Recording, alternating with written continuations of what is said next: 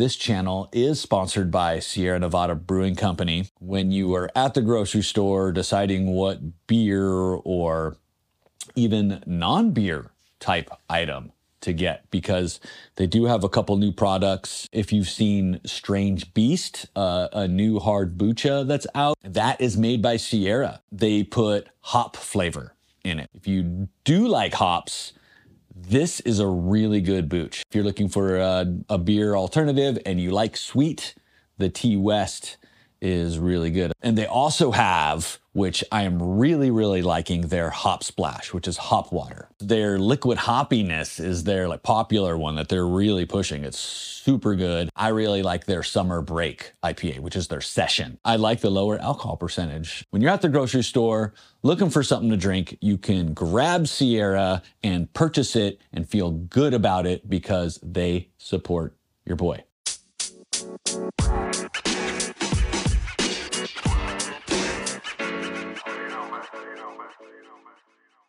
Oh, there it is. Okay.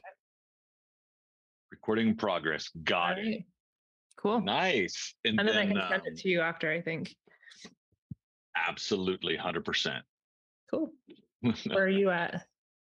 I am in San Diego. Nice.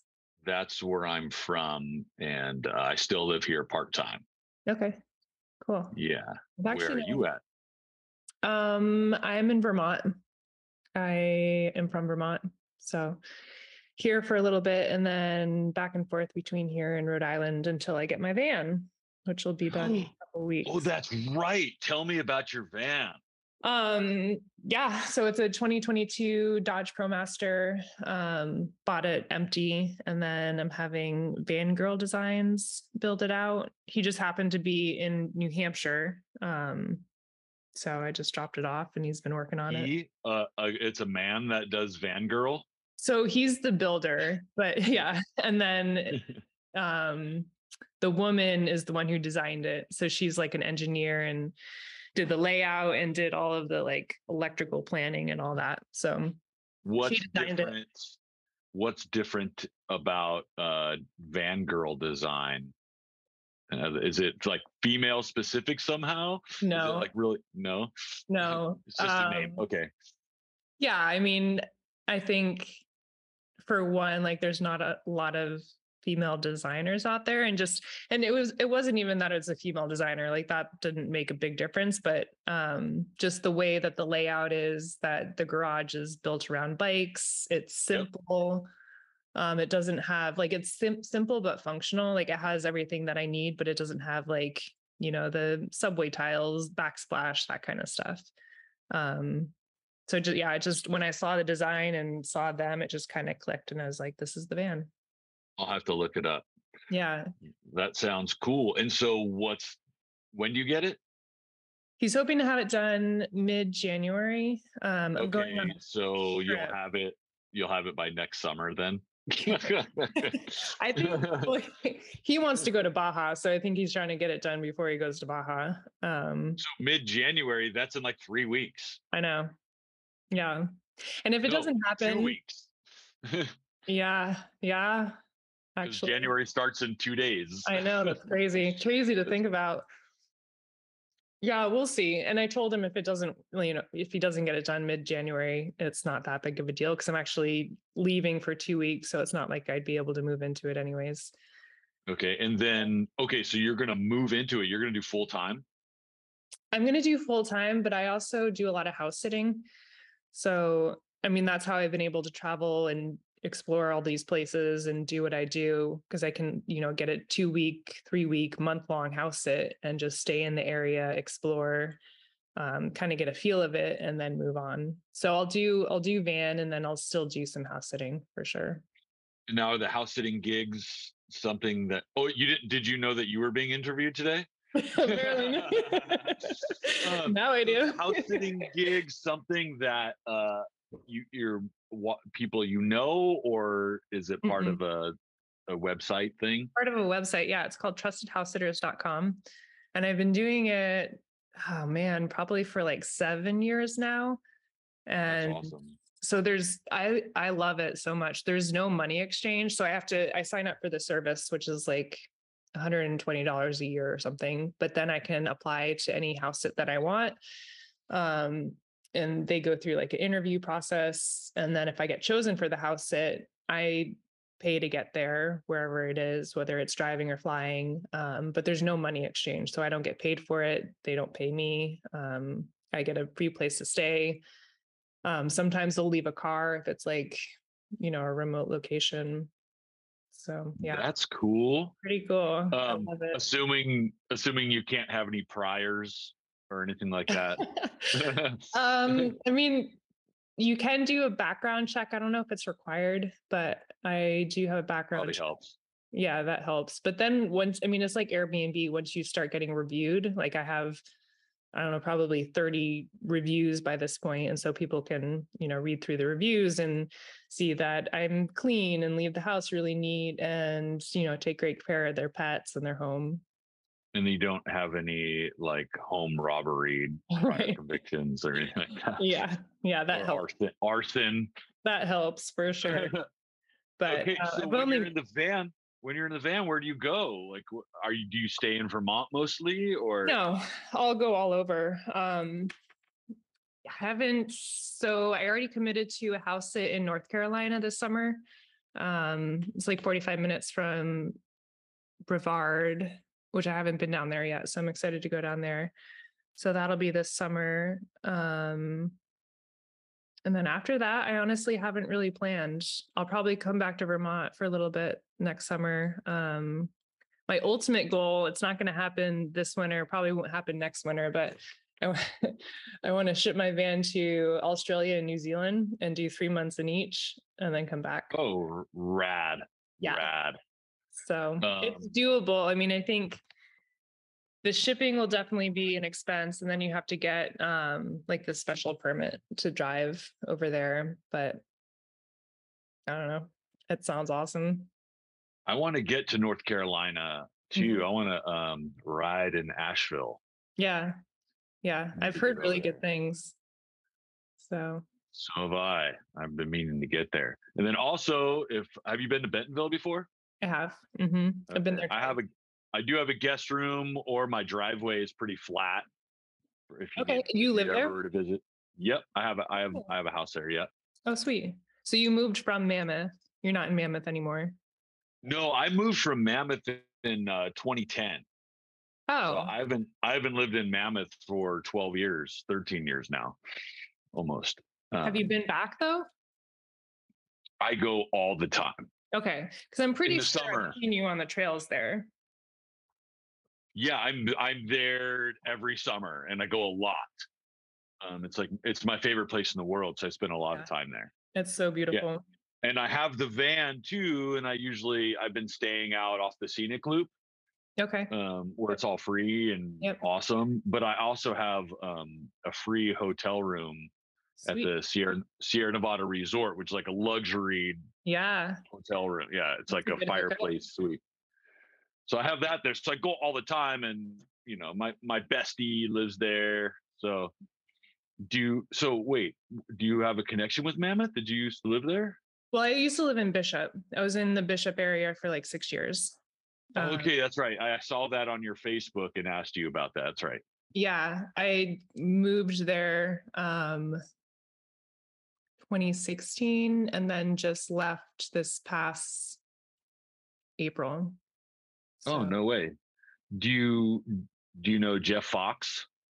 mm-mm. Foxy? That's my bestie. he's uh he's a fi- he's a local fire firefighter, ski patrol, climber, badass. Yeah. I mean, I knew some people in Bishop or in um, Mammoth, but I was more based in Bishop. Did you ride the trails down in Bishop at all?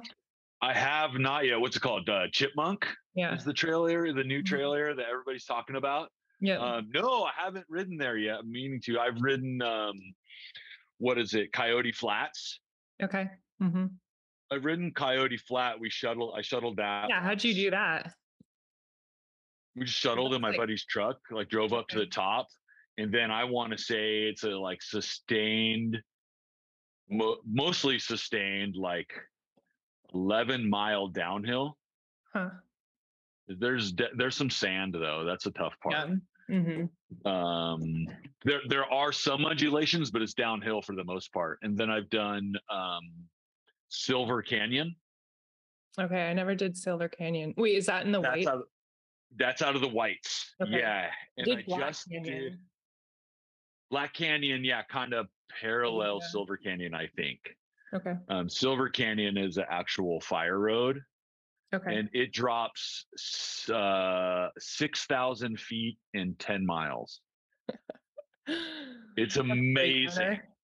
in the day i actually did uncut video of my run it's pretty old and not the greatest video but it's crazy when we were at the top it was a snow lightning storm Oh my god. in in may of uh, i want to say 2015 or 2016 i was up there with foxy hmm and it was snow and lightning and the lightning was so close and you know we were kind of talking at the top you know and he was like we got to go now and Yeah. he says that you know as like a firefighter um i was like okay so you know we started you know started he he followed me in my 4Runner i i just rode it on my and i rode it on my bike and it Mhm. was uh the snow quickly turned to heavy rain you know within just you know a few hundred feet of the descent. And i was in the wrong jacket i was wearing my puffy jacket so it's not waterproof. Yeah.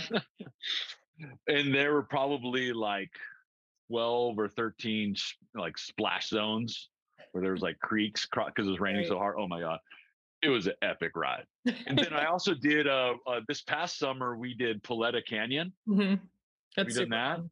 Yep. it was super fun um we instead of sta- starting from like the very top we took like a cut-in trail that came in lower hmm and that trail itself was like very bad for me Oh, really?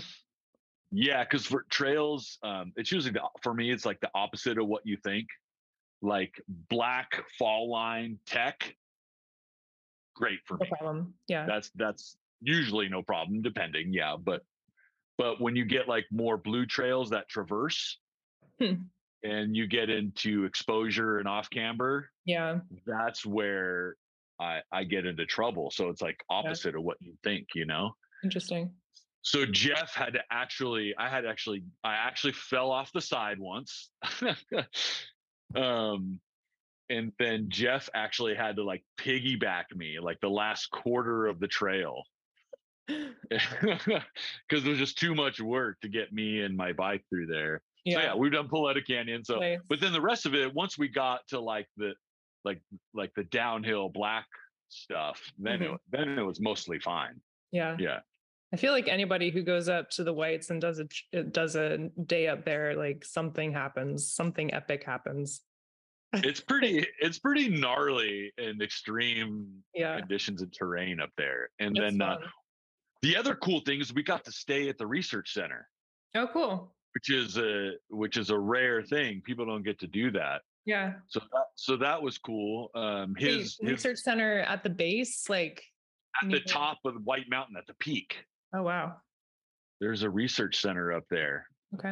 um I've never been up there. so it was pretty amazing like the stars holy crap holy crap yeah it that was cool and i've Cool. got the van so we just stayed in the van Okay.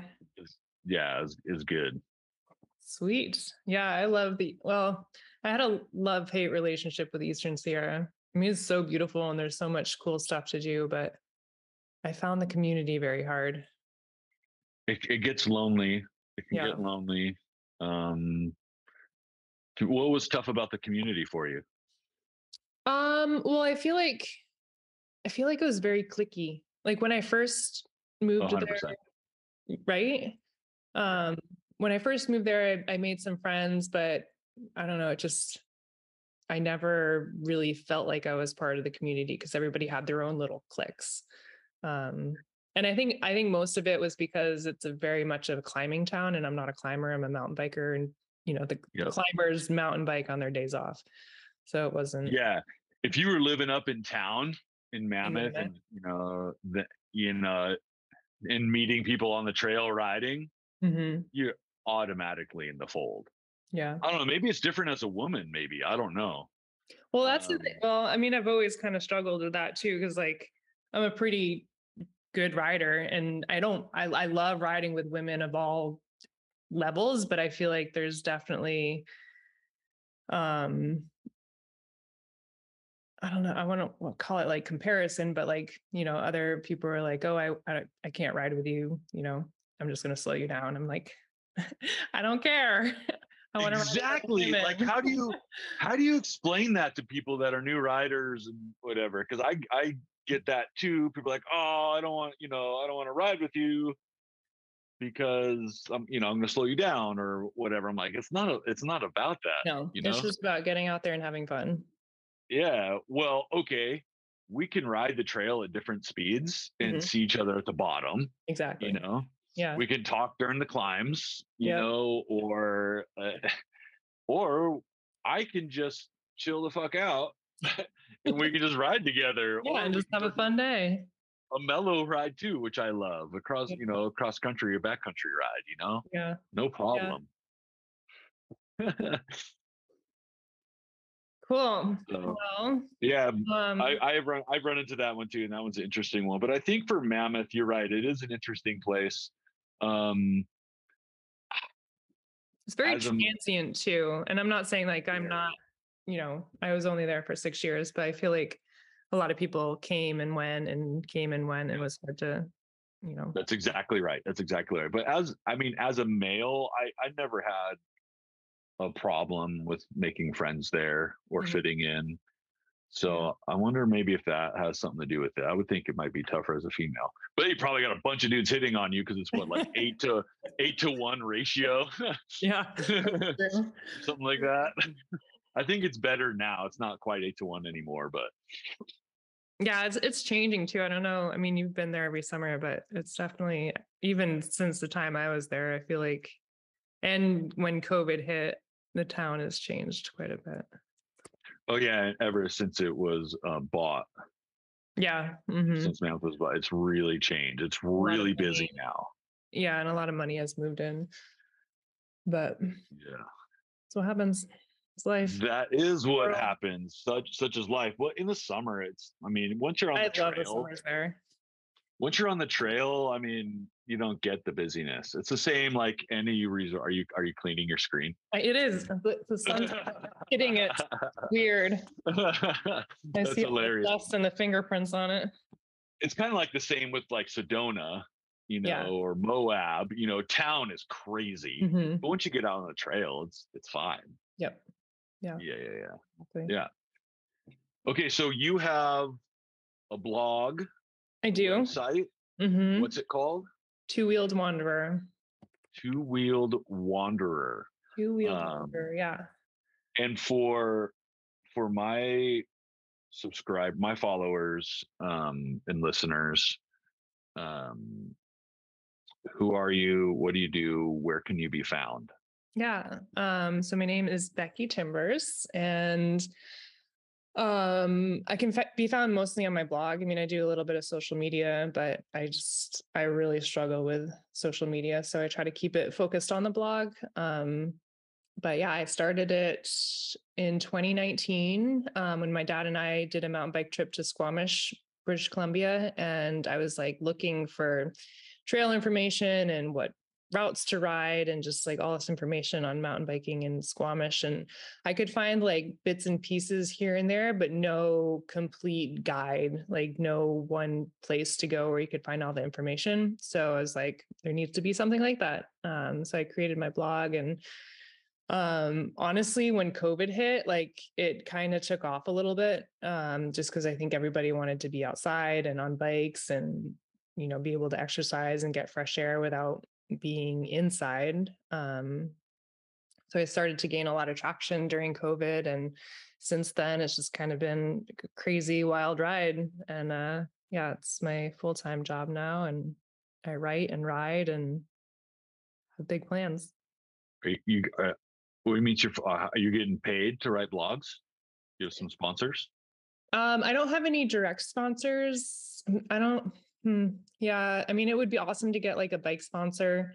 but then I don't know if I want to be beholden to one brand and like, you know, we'll see. I haven't crossed that bridge yet, but um, but I have advertising on my site, which I don't obviously don't love, but it pays well. Um, Yep. and then affiliate You have a sorry, sorry, affiliate links. Yeah, an affiliate link. So if there's like a product or um, piece of gear that I like, and then I um, link to it with an affiliate link, then I'll make a commission off of that.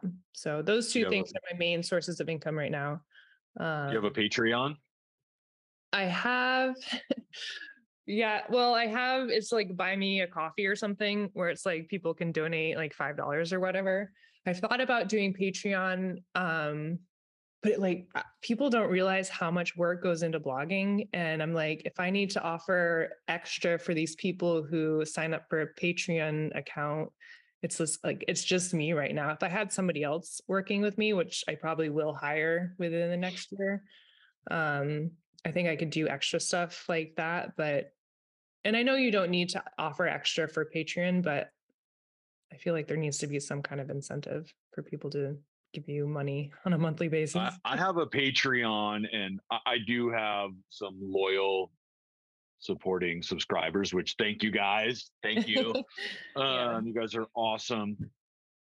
Um, it's it's not very much every month, but you know, it's it's, something. it's a it's something. It's a little bit. Um, and I don't necessarily need it for like my living expenses because I I do well. It's Yeah. money that goes towards the channel Mhm. and towards the unpavement project. You know, Right. so y- you know if I because that is a lot of time. I don't know if you make videos too or have a YouTube channel, but that is a lot of time. Yeah. you know, editing videos. Cra- do you have a YouTube channel? You No, videos. It's too? another thing. It's another thing that I'm like, I should be doing this, but I spend so much time in front of my computer, my computer as it is. And like, I just, I cannot physically, mentally add something else. I think eventually I Oh my will. god. I'm I'm visualizing you saving time by just dictating while you're driving. True. Like the voice to text technology now is like almost perfect. Yeah. Yeah, that's that's true. uh, I could do that. Um yeah, we'll I've see. done that before. Just make voice notes while you're driving, mm-hmm. and and that translates to text, hmm and then you can like copy and paste that stuff into a blog and edit it and Yeah, save a lot of time probably. true. I might look into that. It's a good idea. so, but yeah, I mean, right now it's like it's editing and then you have to update old posts and it's just it's a never ending bucket of work. it's a lot of work. Which I love, but I lot of mean, work. you know, I'm living this life where I, you know, have freedom to go wherever I want to go and do whatever I want to do. So it's working out. And it sounds like you're wealthy because you you live minim- minimally. yeah. Yeah. I've always yeah. I've always kind of set my life up to do what I want to do, um, how I want to do it, and just make it work. You know, I don't have a fancy car. I don't have a permanent home. Um, You do have a fancy car now. I do have a fancy car. You have a very expensive, awesome. That is true. Yeah, I do. But it's also a home, you know, it's like a home payment Yeah. too. yeah, But yeah, I mean, I that's rad. Okay, I'm gonna, I'm gonna. brand new clothes and I don't know. It's it's a trade-off and some people don't, you know, want to do those trade-offs, but for me it's worth it. That's rad. Do you have? Does the? Did you get an awning on the van? hmm Okay, I'm gonna say something that sounds weird, but it's Okay. we should touch awnings. Touch awnings. That's what I tell my friends. That's like my uh what I tell my friends, you know, we like round up the wagons and camp Yeah. together our vans. Like, hey, let's touch awnings. Touch Yeah. awnings. Okay. I have a little Let's do it. I have a little portable fire pit Oh, sweet. um, that I carry with me and a, you know, outdoor rug and Christmas lights. And it's so fun to like round up the wagons hmm and set up the full procurement, you know. Yep. um, I have a box on the back of my van that the door folds down and becomes a table, and I have my barbecue on there. Cool. I'll have to. Is do you have fun. photos on your Instagram account? Because I'll have to like. I do, and I'm a super geek. in my in my spare time, which is very little, I just watch van tour and van build videos Mhm. and always researching like the latest and greatest. Yeah. So yeah, if you have any questions or or want anything for your van, definitely ask me. I can I definitely probably sure. give you some options or shoot you in the right direction. Okay. It's still fun. So how often, like how many months would you say you're in your van versus your home? I, I'm probably on the road about a third of the year. Mhm. Um, anywhere from as little as two months to four months At a time. on the no, not at a time. Okay. Yeah. All added up. Yeah. Yeah. Um, so I go back and forth between San Diego and Bentonville, Mhm. and must I'll take miles on your van. A long way. a lot of miles. I've had it for a year and a half, and um, I want to say it's like thirty-six thousand in a year and a half, which is not that much considering because when I'm not when I'm at home, it just sits. True. Yeah. So I'm actually thinking about maybe renting it out when I'm in Bentonville because it just sits there. hmm So maybe make a little money with it. Yeah. and I was super anti renting it out. Um, but the thing is, is it gets professionally cleaned every time, Hmm. and What- that's Have nice. companies? What's that? Have you researched companies to do it? My friend runs a, a van rental company, and I can't. It's one of the bigger ones. I can't remember the name right now. Okay. Um, if you said it, I would be like, "Oh yeah, that's it." Mm, one minute. Romley is might be one of them, but anyway. no, yeah, not that's a good idea. Anyway. Um, yeah, so we should touch awnings. okay, let's do it. I know it's weird, but it's supposed to be funny. Yeah, for sure. Uh, do you have full solar and everything on there? I do have so yep, there'll be solar. Um, How many watts of solar did you get?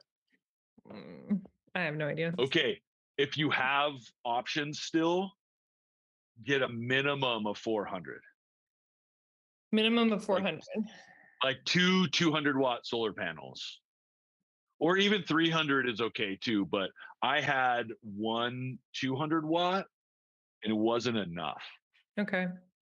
Um, and now, and I got another solar panel added, and now I don't really have to manage power as much.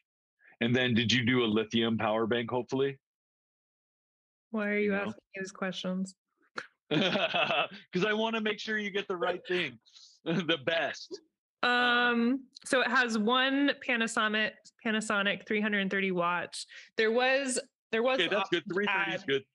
there was an option good. to add a second one, and there'll be the electrical to add a second one. Um, but I just wanted to see, you know, see if I needed it. That's a big solar panel. Three thirty. That's a big one.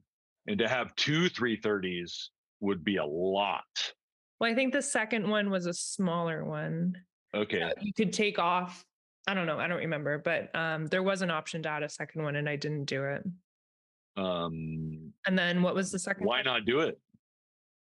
Because it was a lot of. I mean, it was a lot more money, um, and I didn't know if I needed it, and it was something that I could add later.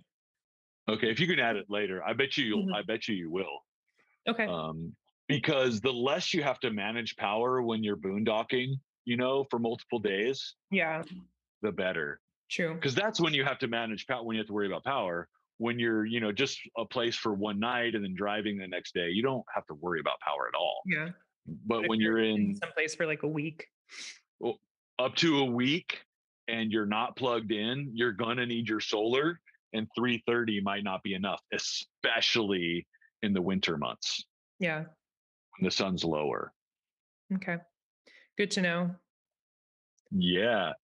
Uh, and then lithium power bank because you want that van to stay relevant. Everything's lithium now. It's way more expensive. But and those are batteries. talk about yeah, those are the batteries. Um, lithium versus you- AGM. oh, it's an AGM then. So yeah, you'll have to um Upgrade. Manage power um, with your AGM setup. And then also with the AGM batteries, you can't let it get below 20%. hmm Yeah, they mentioned that. With your lithium power bank, you can you can bring it down to zero, no problem. Yeah. Oh, so many things. Yeah, so that's that's um But I mean, those you can- money. But those you can swap out, right? Um you know, depending on yeah, but then you end up spending more money, you know, Yeah. because you're paying for both setups then. Because you pay for the AGM setup and then It's not like you can out. just swap the lithium battery into whatever system the you can, but you have to buy the lithium setup then, you know. Yeah. You've ended up paying for two setups. And you got to pay for the labor to switch it. True. Okay. Um, well, I don't know if they've done that already, but I I can reach out and ask him like how much. I say ask him and and it might not be an option at this point and then Yeah. whatever it's it's moot. Um but the, or he could add more AGM batteries too maybe. There's two of them. Um Mhm. okay. Um yeah, you'll be good. Um you know you can also do we'll ask him and see if it's a, if it's a possibility and then if it is a possibility ask how much and then make the opportunity cost decision you know that's how Yeah. my mind works and then um, because you want that van to stay relevant you know Yeah. Definitely. um, if you ever want to sell it in the future it's going to be a lot tougher to sell it with the agm setup hmm um well to sell it for for full asking what you want for it you know Yeah, I'll text him Um, after, see what he says. But what you can also do is just get, you know, Oh. one of the portable little portable power stations you can carry with you, you know. So you have a little extra option. mm-hmm. And then those are cool too because you can get solar panels for those and you can go set the solar panels up anywhere. Like if you're parked in the if you're parked in the shade, you know, you can take your little portable power station with its solar panels and put it out in the sun. Or even carry it with you, you know, you know, whatever. It's it's a nice option to have just in case for a little extra. Okay. Good to know. I'm sure there'll be more things that come up where I'm like, I should have thought about that beforehand, but well, you know, you know how it go. What they say: you build your first van for your enemy, your second van is for your friends, hmm and your third van is for you. right. Yeah, I this is think- yeah. be a learning experience. It will be. It will be, but I do trust them and I think they're going to do a good job. So hopefully, hopefully it'll be good for a few years at least. Oh, you'll be good. Okay, so the the new Hmm. um Hold on. It says that we might need to jump off and jump back on because it says I have nine minutes left on my free account. Oh my god, have we been It's we've been, been talking for 40 minutes hour. already? yeah. Holy crap. Okay, yeah, if you don't pay for Zoom, they limit your time. So like 45 like- minutes, I think. I think it's like 40, 44 minutes or something like that.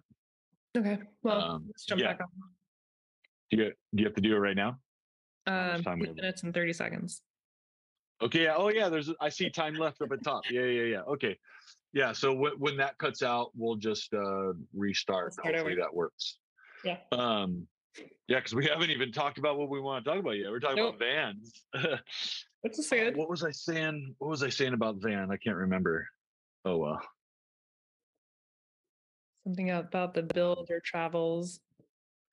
Um, Uh, I don't know. You you'll be good though. I'm stoked because my van is all modular. Hmm. Vandoit builds yeah, a modular. so I did look at Vandoit and I liked their stuff. It seemed like it's not for everybody, you know, um, because it's kind of a- an industrial style. It doesn't look like, you know, a lot of people want their vans to look like an apartment inside, you know. right. This they d- put it on does not look like that. Yeah. But I like that. I like the metal. I like the Mhm. industrial. The metal feels really clean to me. You know, I live on the water part of the year, so it's not going to get moldy Mhm. um, which wood does, especially Yeah. particle board. Um, and I've changed it a few times because this this van is the first one they built for someone in a chair. Mhm. So it's been an experiment and a work in progress. And we've, you know, changed it a few times. So luckily it's modular, you know. Right. So you can just that's, like that's been move- fun. actually I did look at them, but I don't really remember what the vans look like. I'll check it out later. Um, but you love it. Um, pros and cons to everything. Yes, I love it. Answer your question. Yes. Um, are there things I don't like about it? Yes. Yeah, you I mean you're gonna have that with Um, everything though. Yeah, exactly. Pros and cons to everything.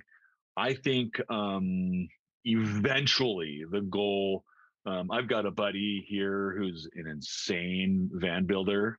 Um check out Suha Designs. Um S U H S H S U H A Designs. Um that's my buddy Nick, ripper surfer here um in North County, San Diego and he's building vans. I think my eventual goal, I mean, and we're talking like, you know, maybe close to a decade or so, you know, depend, you know, well, I'm eventually want a van built by him. Yeah. It's, he just is, he's, heard of them, he's a- I'll look them up. he's a trade carpenter. Oh, cool. So his woodworking is just like top, top, top, top notch. Nice. Yeah, Yeah. That'll be your insane. apartment upgrade. That'll be my apartment van. Yeah. but you know what I ah, there's so many things I want now like in a van. You know what I really want that I will do in like in a next future build? Mhm. Um I want a skylight. You know Mm, where like the roof opens up, you know? yeah. And then I have a powered bed in the back and Mhm. then the the bed could lift me through the roof. Wouldn't that be rad? How? Yeah, that would be pretty cool. Yeah. Well, well, a few things for me, just physically.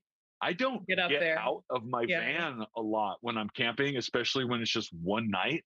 Yeah. I don't even get out of my van just because getting around in dirt and rocks in a wheelchair is just not easy unless I have to or unless I really want to for some reason. Um, so if I can, and a lot of times, you know, I have my lift, it's kind of like a swing, you know, it, it's a hoist. Mhm. And so I'll have that kind of lift me outside the van, but I don't have it put me down. And so Mhm. I'll sit outside the van, but not be on the ground. Yeah. You know, I'll do that and like drink a whiskey and look at the stars, Nice. you know? But to be Um, elevated up onto your roof, that would be pretty sweet. If I could just sit on the roof, I could have a 360 view Yeah. because when I'm out the side of my van, I can only see one direction. Have you talked the about roof- it? Like, is it possible? And do it, won't do it. I could, it is possible. It is something I could have done, but it's like, I think it's like, like four grand. That's a lot. That's a It's a lot. lot, but I mean, it's not like 10 grand. right four grand is not 10 grand yeah um but i have it and i have an air conditioner where the um Oh, I need to ask you about that because I don't have built-in air conditioning. Do you have like well one? i've rarely used it first Yeah. of all i've used it like twice in a year and a half Hmm. so if you're following the weather you don't necessarily need it hmm But have you And been? in the, have you done? Well, I guess in well in Bentonville you're not in your van, but like East Coast humidity is brutal in the summer. yes so if you're going to be on the east coast in the summer you're probably going to want something Mhm. but usually with the air conditioner you run the engine to offset the the power draw anyways so why not just run the car air conditioning if the engine's running you know what i mean Yeah. if you need it you know and Well- then if you have proper ventilation usually you're you're fine you know Mhm. um Yeah, there is a brand new air conditioner that just came out um Dome- it's a dometic and it's the same footprint as the MaxxFan and it's um way more power efficient and i think it's a 12 volt so Hmm. if you are to get one get the new dometic one Okay. Yeah like mine is huge it takes up like the whole Yeah, I know you can get like just smaller little portable ones, which I mean, obviously they're not going to be as powerful, but it's better than nothing. well if you're going to get one definitely get the new dometic one that's the one to get it's Okay. it's amazing yeah yeah yeah Well, um, or you know a lot of people do two MaxxFans yeah. so Mhm. one is Yeah, I will one is sucking and one. is blowing yeah hmm I have, I So do that- have one on the roof, but I'll probably get another one. and then uh, i just have a little like usb um powered like little fan in the back hmm that I, that i recharge it you know if i were to just leave it running it would last like two to three days so it's very efficient and i have a little one of those little it's like a little clip-on fan in the back And it's battery That- powered. Yeah, it's just battery power. You just recharge it. Okay. So that stuff works really well for circulation because circulation in the back of the van and where the bed is, you know, is Yeah. is always a thing. Yeah. So much to get. So much to get. And you'll, you know, it doesn't have to be perfect in the beginning. You'll Yeah. get the stuff over time. Yeah, yeah, Yeah. yeah. Yeah. Um, cool. I'm gonna stop this because we have like a minute left, but then I'll jump right back on. okay. Hopefully it'll work. See you in a minute. And everybody else, it'll be like nothing happened. Edit it out. Yep. Right. Boom, we did it. We're back. Hello, everyone. Because we're both cheap asses and don't pay for Zoom. I didn't even think of that because I never I don't I never use Zoom. So um, well, I did think of it, and that's why I asked you to send the link instead of me because I was hoping maybe you had like Um, a yeah. subscription. uh, Uh. but I, you know what? I actually because I did pay for it and I just recently canceled it. Maybe I'm still on. all right. Well, if we go it again, membership? then we'll use yours. Um, I, I don't know if I am or not. Um, I can't. You want me to hit record? No, you're recording. I'm recording, but I just wanted to make sure that It would have saved. Do you have a Mac? Well, I saved it to desktop and I'm looking for it right now. I'm sure it did because I, I hit save, so I'll just have to find it later. If not, oh well. we talked about vans the whole time. that's true. and we didn't even talk about uh, the unpavement project or trails yet. All right, well, let's do that. I'll look for this later. Um, yeah, so let's start with a little bit about you. You What do you want to know, Miss Becky? Um, just a little bit about who you are, um, how you got into mountain biking. Um, Well, I'm the three wheeled wanderer, I guess. That's perfect. um, and if for some reason our previous conversation didn't record, I say that everyone because Becky is the two wheeled wanderer. On Instagram at two wheeled wanderer is there's some underscores in there too, right? Yeah, it's annoying, but that's that's it. Between each word. Yes. TWO TWO underscore wheeled underscore. underscore wanderer. Okay. Okay. Um, that'll be well, I'll have, I'll have links in the show notes, um, listeners, if you want to check out her Instagram and your blog is two-wheeledwanderer.com, I'm assuming. hmm It is. All right, that's easy. Okay, how did I get into mountain biking? Um, this is going to be redundant for people that know me, but um, I'm not a mountain biker. Okay. I am a surfer, a waterman, uh, first and foremost, and a runner. Those are those are my loves, and this bike is how I trail run. hmm it. That was my intent. That was my intention for it, and that's how I'm.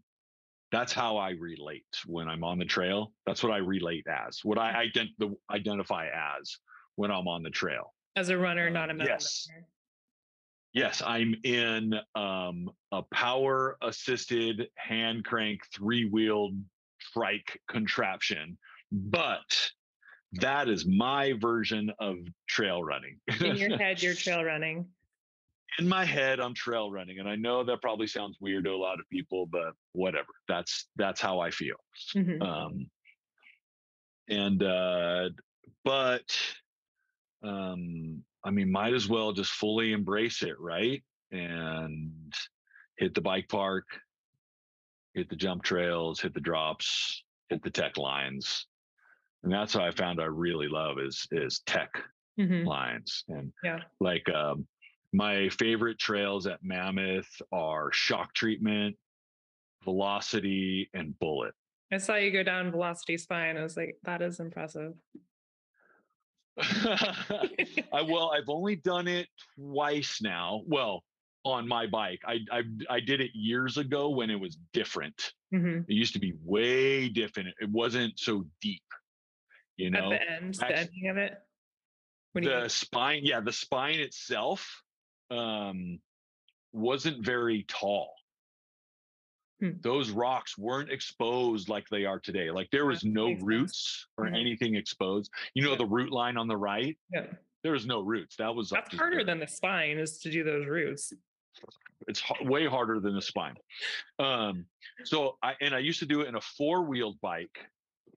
Um, and I would have um my two left wheels on the spine and my two right wheels off the spine. hmm And it was completely fine. So that tells you how like how shallow it was. Yeah, yeah, Now it's really, really deep. There's no way I could do that now. It'd flip right over because it's Yeah. you know it's it's so eroded now Right. and so and so big and it's become a really gnarly feature now. Really gnarly. It used to not be gnarly at all. It used to be nothing. yeah. So I guess Uh, that kind of I was going to ask you about like challenges and considerations later, but I mean, for you know us now mountain bikers, I don't know what you would call us, regular, normal. I don't know if that's how you would want to say it, but you know, changing trails is a little bit of an issue. But if you're on, you know, an adaptive mountain bike, like a one change, one small change in a trail could make a huge difference. Yeah, you know, yeah, issues like that are like um exponentially greater. hmm u- usually well i mean you'd be surprised because there are advantages to an adaptive bike and that is it's kind of half four by fouring. Hmm so you'd be surprised when i can just like moto through or moto up with that thing. Yeah. um where you know a lot of uh, maybe maybe a two-wheel rider would have to walk it or something you know? Right. which by the way i have a joke ongoing joke with my friends uh whenever they walk their bike i tell them they're showing off so here they are doing you know a shameful quote unquote shameful thing right. and to me they're showing off yeah. You. it's kind of it's kind of a funny joke i actually just uh, made a um a really funny reel uh, with my friend uh, jess jess hannah in bentonville Okay. Wait, is her is she just the maker? jess the maker Yeah. yeah, I've never met her, but I So know of funny. her. hmm Uh, follow her because she is so I do follow her. funny Yeah. and not i mean and she is that way in person too Nice. like she is funny in person too like that like she is being herself in her videos you know and we made this real. uh, and it's so funny so many people don't get the joke and it's that joke that i just told you where you know she's showing off by ride walking her bike you know i ride a tech line and she goes you know to zoom in on her face and she goes show off and then she walks the tech line and i go it zooms in on my off. face and i go show off awesome. it's fucking great. It's fucking great. And it's so funny. If you look at the comments, it's people like all being like serious and sentimental, like about how it's okay to walk your bike. Right. Yeah. I'm like, oh my god, Completely missing the joke. The whole Yeah. completely missing it. Way we're right over their head. Over their heads. yeah. So funny. So funny. Um anyway, so yeah, if there, you know, if something, you know, and Mammoth is an example of a place that just erodes like crazy. Mhm. and, changes. the trails. Every season, it's so different. Mhm. It's so different. After the snow melt and the erosion, it's just yeah, and it's the changes are that it- the with the erosion, the, all the features in the rocks get deeper and deeper. You Yeah. know, it gets gnarlier, and the features get bigger and bigger. Yeah, but it's so fun. It's so challenging. And it's so raw there that I just I love it. And once you're used to riding in pumice, Mammoth becomes your favorite Yeah. place. I you love know? it too. hmm I love it. I fucking love it. Oh my! What's your favorite trail? Shotgun. I just, yeah, I love shotgun because like the more you ride it, like you just get to know every single turn and every single like pump, Yeah. and it's just yeah, fast and flowy. You can hot lap it, and Mhm. it's a not shotgun is like a staple. Yeah. It's like what we ride um pre early season and late season. Yep. You know, And all season. because it's lower. Yeah, or also you ride in the snow. Yeah. Well, um, that'd be a little sketchy. But flow to shotgun is like, well, it, well, what would it be? Flow to shotgun. Twilight, twilight yeah. velocity, twilight, flow, shotgun. Can you do that? No. Yes. There was what there was Well, one run where I was like, this is my favorite run ever. Um, Oh, mine or yours? no, it would be mine. So it would be down velocity. I can't remember what it was, but it was like it, it was flow to shotgun, and it might have been it might have been velocity, twilight, flow, shotgun. I can't remember, but anyway, Um, but it's so good. well, the the tr- my favorite trail combo from mid station Mhm. is um upper chain Yep. to velocity, Okay. upper chain velocity to twilight Yep. because I don't like lower velocity. Lower velocity is kind of a waste of time. Yeah, I don't like it either. It's Yeah. So upper chain, velocity, twilight, chain smoke to lower twilight. And you end up back at chair two. Mhm. And then, yeah, you could take downtown to shotgun from there. Mhm. Um, but if you want to get up to flow, that requires taking chair two up, or cl- I, cl- I climb the service road. Yeah. And then you take breakthrough to flow to It was some- shotgun. Maybe it was breakthrough to flow. I don't know. I don't remember. I didn't get to ride there last year or this past year, but Oh my god, it's so Yeah. fun. And I can ride that whole every one of the trails I just said, they're well, they're all big boy, big girl trails, Mhm. right? yeah, And I can ride it all completely solo. Nice. And now, well, I just added upper chain to that because upper chain's kind of next level. yeah. Um, and then um That's the and added the velocity spine to it. I realized I can ride the velocity spine solo. Yep. Now, I come off the the spine when I rode it. I came off to the right at the end, mhm. There's that big. and then rock. there's a tree. Yeah, and there's a tree right there, and so for me to clear that tree is really difficult. Like I go right into it, Mhm. but I'm um it's so funny when we rode Poleta Canyon, there was a rock that was kind of spiny. And I have a I have a skid plate now on the back of my bike. Mhm. And I told Foxy, I'm like, hey, I'm just gonna slide down the middle of this rock with my both front wheels off the sides of it and kind of pretend like it's the spine and see how it goes. So, so I only have one wheel that's making contact. That's my drive wheel on the my back wheel, you know, Mhm. on the rock, and my two front wheels are off the side. And my so it's my skid plate and my back wheel that are contacting it, you know. And I'm just kind of slid off it and Yeah. it went perfect. It went perfect. And Fox was like, oh shit, you can probably go off the front of the spine then, like Yeah. the main line on the spine. So, and it's what, like a four foot drop now? Probably about three and a Uh, half. Yeah, I mean you can still roll it. Um You, you roll that? No way. the end of the spine. Wait, are Yeah. you talking about onto the ramp or um There's yeah, no the ramp spine- on the spine.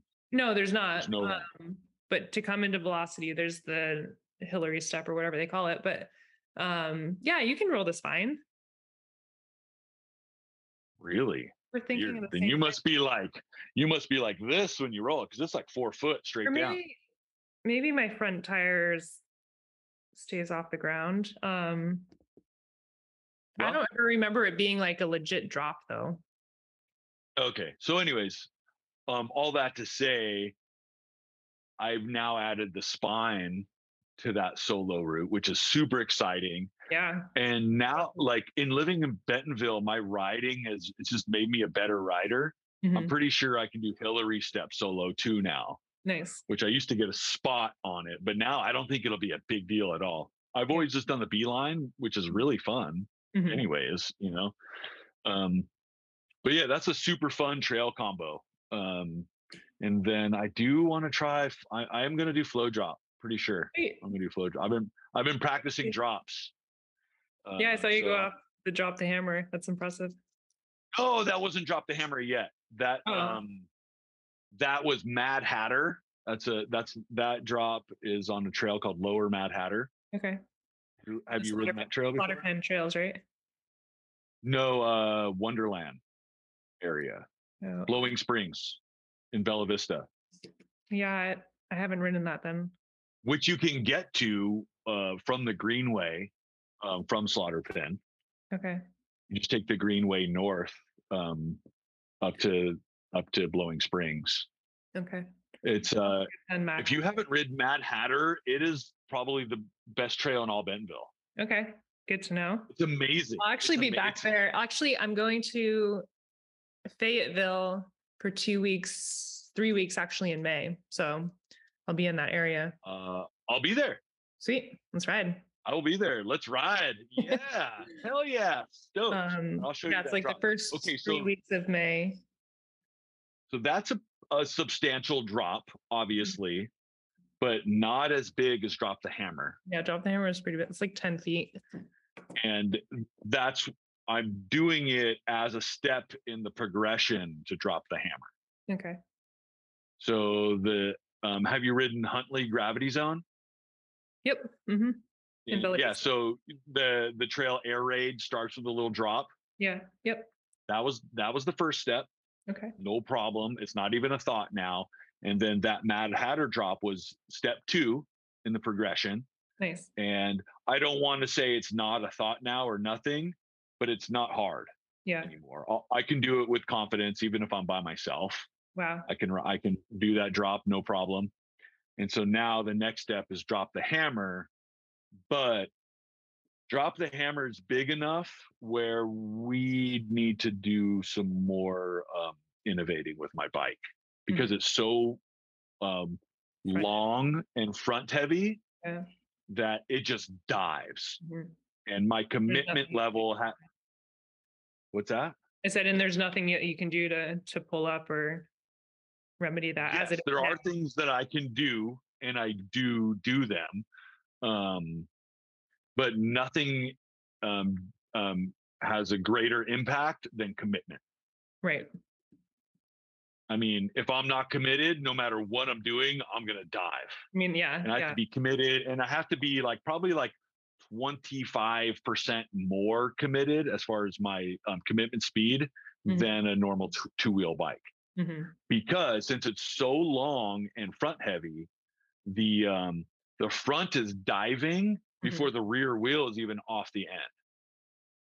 So I mean, no matter what, even when I'm fully committed and going a good speed and do everything, I still preload, I still pull back, I you know I do all that. Although Yeah. those things don't do that much, they do enough where I still need to do them. Um, I'm going to dive no matter what, even if I hit it perfect. I'm Yeah. going to always land front wheels first almost every time. So that's what we're working on in in Bentonville is is that.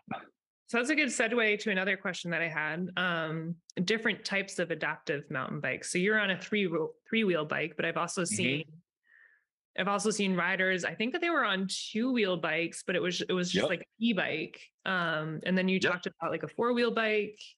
Um, I know there's hand cycles, which I don't know how, how they would do very well for mountain biking, but like, what are the difference of each bike, and why did you choose the three wheel bike? Oh, great question. Um, yeah, there's a huge gamut of of adaptive bikes, and some adaptive bikes you can't even tell that they're adaptive. Right. Yeah. you know um, sometimes you don't even know um, so adaptive is a very broad term you know um, but for our purposes you know you know adaptive bikes for someone who's you know paralyzed um, yeah there's there's all different types there's you know my type of bike which is a tadpole configuration two Mhm. wheels in front, one in back. And the reason why it's one in back is because it's rear wheel drive. Hmm. The bikes you see that are one front wheel and two rear wheels, those are front wheel drive. Okay. And so you can imagine like the compl- the difficulty that comes with having front wheel drive. You can't climb Yeah. anything technical. Like Yeah. forget it. You know, you're not going to be able to climb. Like, and then when I a lot, and that's a very popular bike because they're they're less expensive and very they're easier and more available. Um, and a lot of people ride those bikes. Um, when I ride with those guys, it's always a thing. Like I, I will not ride in front ever with those guys because I mess them up. Because I can stop on a climb, Mm-hmm. no problem. You know, I can stop, I can drop the gears, and I've got rear wheel drive. I just continue. They've got to keep their speed up, and if they stop, they're stuck because they'll just spin out. They can't get traction with front Yeah. wheel drive Interesting. so there yeah so there's that um you know and there, there's there's factors with those bikes too that you know factor into the cap the capability of the of the equipment you know suspension clearance power assist or not power assist or not that's a big deal um i used my first um adaptive bike was fully manual and you might as well have been walking next to me on What does that mean? Fully manual. no power assist So how do you how do like how do you move forward? with a hand crank Oh wow. yeah my, my bike my bike is hand powered Okay. I also have a I also have a pedal Assist. Got it. Yeah, yeah. But I also have a throttle too, and you'd be surprised like how often I need it. Um, so my handlebar and my hand crank are separate, you know. So when I'm cranking, or when when I need precision steering, hmm um, and I need both hands on the handlebar, but I still need to propel myself. That's where the throttle comes in handy, and also for downhill situations. Okay. Um, I when I'm in downhill situation, I strap the crank so it doesn't move, and I turn it up to full power. I keep it powered way down, so I'm just like normal mountain bike speed most of the time. But for downhill, I crank up the power and use the throttle. hmm Um, if I need, you know, just to get enough speed to get coming into jumps and things like that. Yeah. You know, That's a lot. That's a Okay, lot so- to like think of and coordinate. I mean, with a bike, Oh, oh my God. like pedaling your feet one rotation after another. But that's like And then also- the throttle and then the hand crank and then like your position on the bars. yeah, That's and also think you're choosing one line. Right. I'm choosing three. Yeah. three lines. is, It's crazy. It's yeah, there's a lot going on in my head when I'm riding. Yeah. Mm-hmm. And it's also it is mountain biking, but it's also half four by fouring too. So it's like mountain biking, part mountain biking, half four by fouring. So it's it's different. Like a lot of the lines I choose, like you would choose if you were like, you know, in a Jeep on a Jeep road, you know, that kind of thinking, you know. Yeah, yeah. So it is interesting. So there's those two those two types of bikes, you know, the tadpole design and then the front wheel drive bikes. Mhm. And then there's um you mentioned uh two wheel bikes. So those are called bucket bikes hmm where it's a normal two wheel bike with a bucket seat Mhm. and uh and a and a throttle with Yep. a power assist. Yeah. And the person strapped to you can't ride alone with that bike though. Okay. You got to get put into it Yeah. and taken out of it. You can't get in and out of it solo. My bike, I can stop, I can get in and out. You know, I can get on the ground, work on it. You know, I'm totally solo and I can stop it and it's balanced, you know. Mhm. But with the two wheel bike, you cannot ride alone. You're you're pretty it's pretty much bike park only, Yeah. you know. Um yeah, if you a- there's fall. someone I follow, Lindsay Runk, Lindsay Runks. Oh yeah, Lindsay. Yeah, Lindsay rides Mhm. um a two a two wheel bike. Yeah, bucket that's bike. where I saw it. She rips. Yeah. She rips. Yeah, she's cool. Um, and uh, I mean, that's you're pretty much relegated to the bike park. I mean, you're getting a workout because you're using your body and things, but you're not. It's not. It's not. To me, I want to. I want to get my heart rate up. I want to exercise. Yeah. You know, and even though I have a power assist, I am getting my heart rate in the red on, on um, you know, on a on a cross country style ride Yeah. you know i am constantly another thing that's going through my mind while i'm riding is staying ahead of the motor Yep. as much as possible and then therefore getting my heart rate way up and never stopping and then the other style bike are the the four wheel bikes which um till until recently were gravity fed only Hmm. um, no drivetrain whatsoever tons of suspension but now with um, you know the power assist technology there are some four wheel bikes that do have a drivetrain but again those are throttle only as well Mhm. there's no there's no pedaling yeah So that's why my the bike. advantage and disadvantage of those be. Um, well, the four wheel bikes are going to be better. You have more suspension hmm and probably react diff- better in the air and things like that because they're not as front heavy.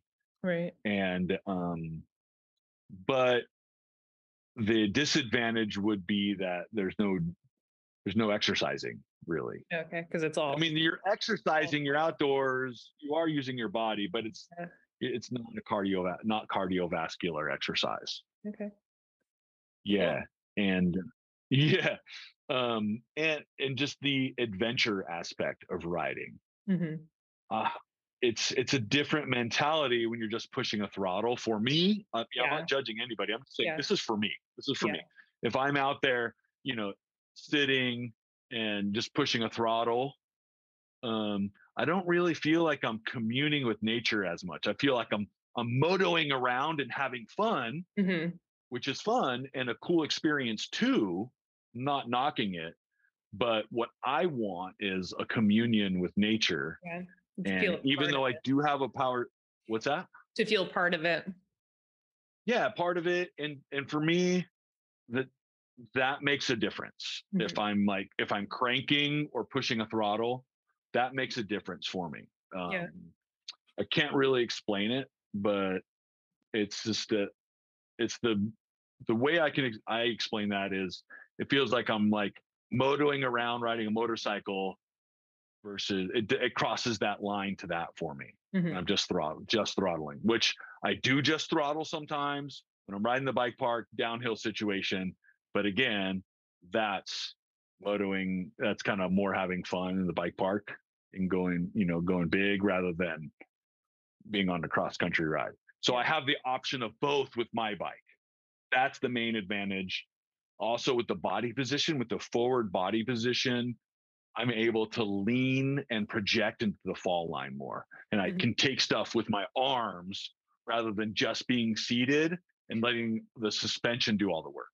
So is the the four wheel bike seated and not like in that forward position? It's more like a Correct. ATV. Correct. Correct. Yeah. It's an electric ATV, basically. yeah. Um, yeah. And then seated versus the more forward kneeling position of my bike. The seated position, you're you're just the suspension's taking everything. Mhm. and I can do more. I can take more of the impact with my body and project into the fall line when I'm forward. Those are the advantages for me. I Yeah. think the um but the uh the the front wheel drive bikes, they can um like take turns better, it seems like. They can turn tighter. So yeah, there's a pros and cons to everything. Yeah. I mean, you get that with two wheel bikes too, like travel size or uh, suspension travel, wheel size, all that stuff. I'm just grabbing my water real quick, but I have my headphones in so I can still hear you and talk to you. Um. I'm So getting all excited talking about riding. yeah, I know. I want to go out for a ride right now. We still have snow on the ground. Uh, I don't my bike's out of commission right now. I'm so bummed. Um, easy I- fix. have you heard of the? What's that? easy fix, or does it have to get some major work? No, on? it's a ma- it's a it's a major mechanical. I know it sucks. Um, but it's fine. I have my beach. I'm on. I'm in San Diego on the, and I live like right overlooking the water, and I have my like beach cruiser hand cycle, Nice. which and I just ride that every day, and it's Oh it's yeah, I great. saw a photo of that. That looks fun.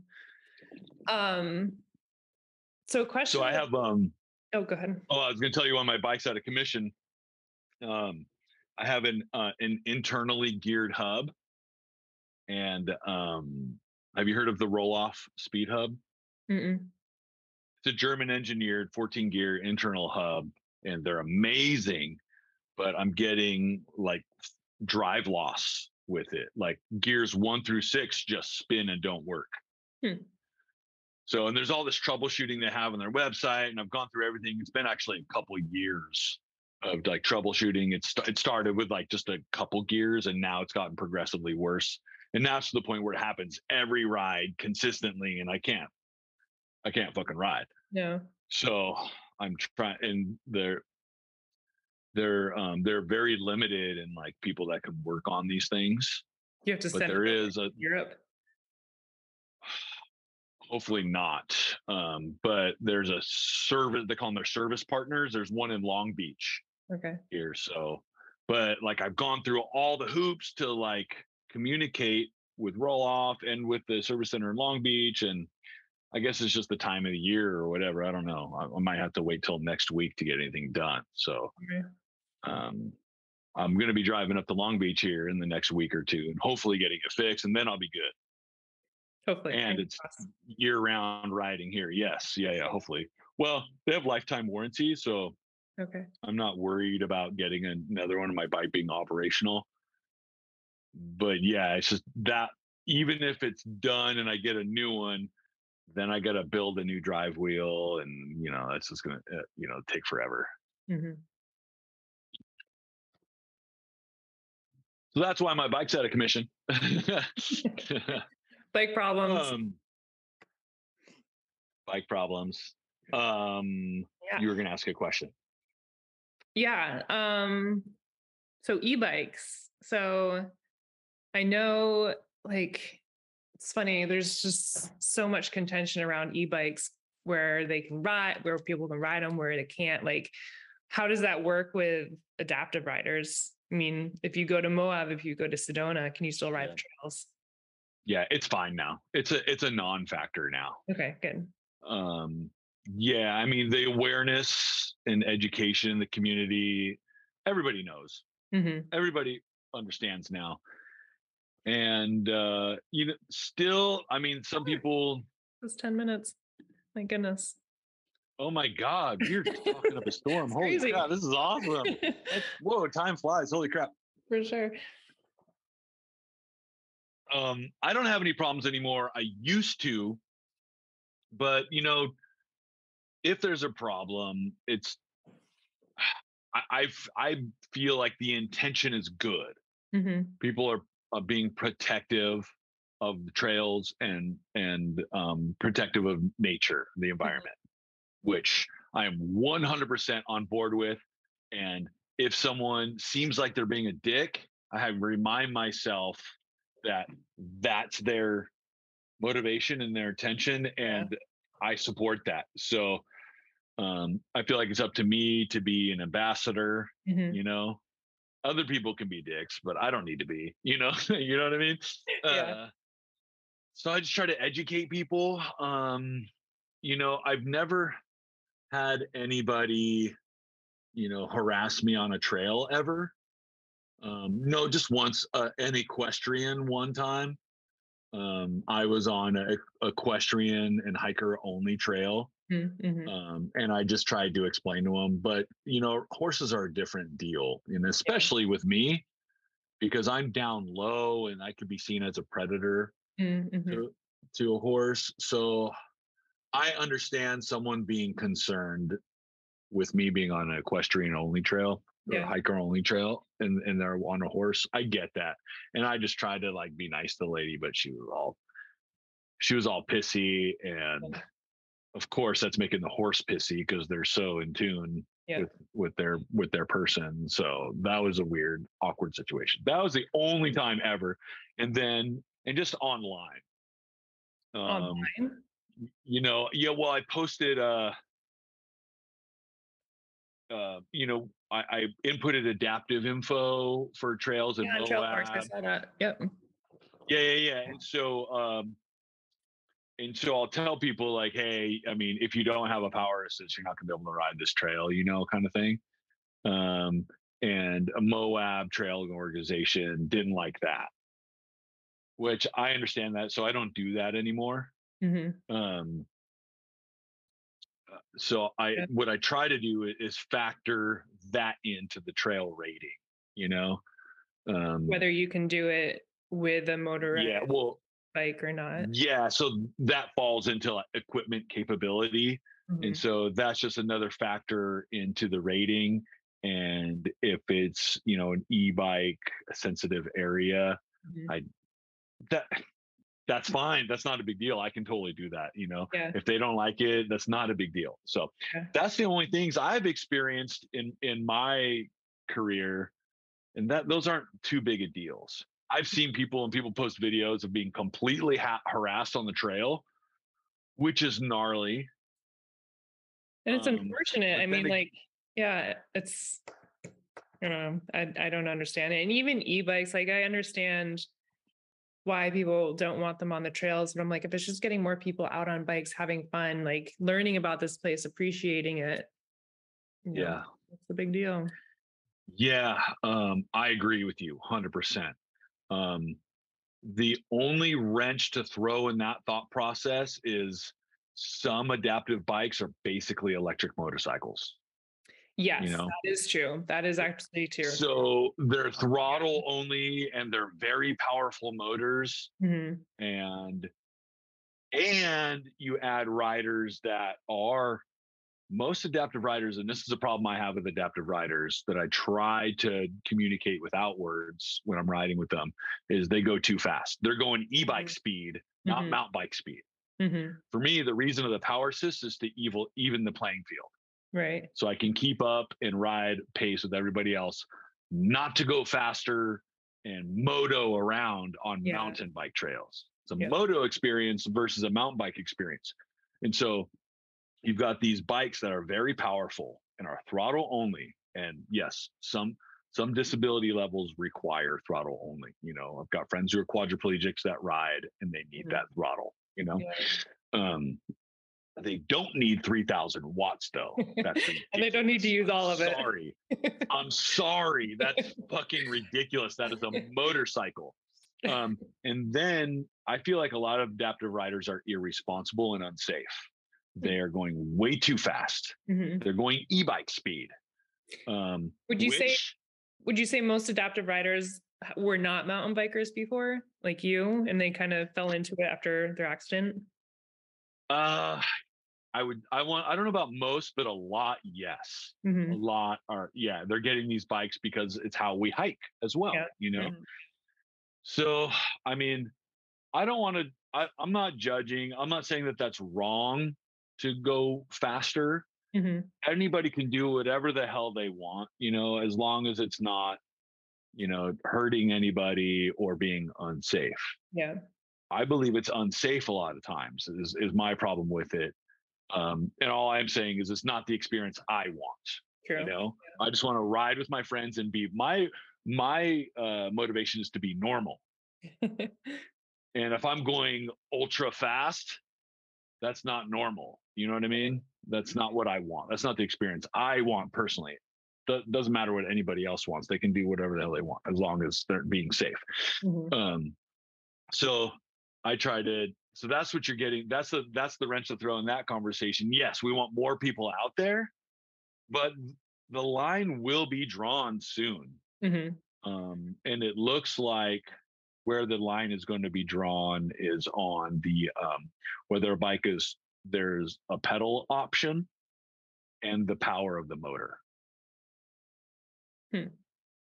So like now, like- class class one e-bikes are allowed in some places. Like would yeah would that And class one for adaptive is different because the throttle is a very important thing. That is Yeah.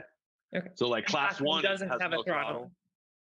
Yeah. So class one for regular two wheel bikes is no throttle. Mhm. Um, but that scale, in my opinion, should be shifted for adaptive a little Yeah. bit because a throttle is a very need it. important tool. Yeah. Um, and uh, but having the option to pedal and well, it, and having such a powerful motor, then you're getting it. There's a whole new category called e adventure. Mhm. That's you're getting into the more e adventure category. It's not necessarily mountain biking anymore. It's a it's a different category. Mhm. So that's the wrench to throw in that conversation of yes, more people on bikes, more people outdoors, because an adventure, a, a relationship with nature is very, very important to our mental health and well being. Mhm. Um, but when it comes to classification and trail safety and things like that, a lot of these adaptive bikes are going to be in a different category. Yeah. Does that make sense? And you think, I mean, I can't think of it going backwards, but I do feel like there needs to be some rules, regulations to kind of make it Yes, guys. yeah, it's the same with like service animals. You know, hmm people are bringing horses into stores. You know, A little And ridiculous. everyone is allowed to bring a dog on a plane pretty much no matter what. Un- Yeah. Completely untrained animals. right. You know, so the line is being crossed, Mhm. and it's and a line and a clear- clear lines will be drawn, especially with adaptive bikes. It's the same thing.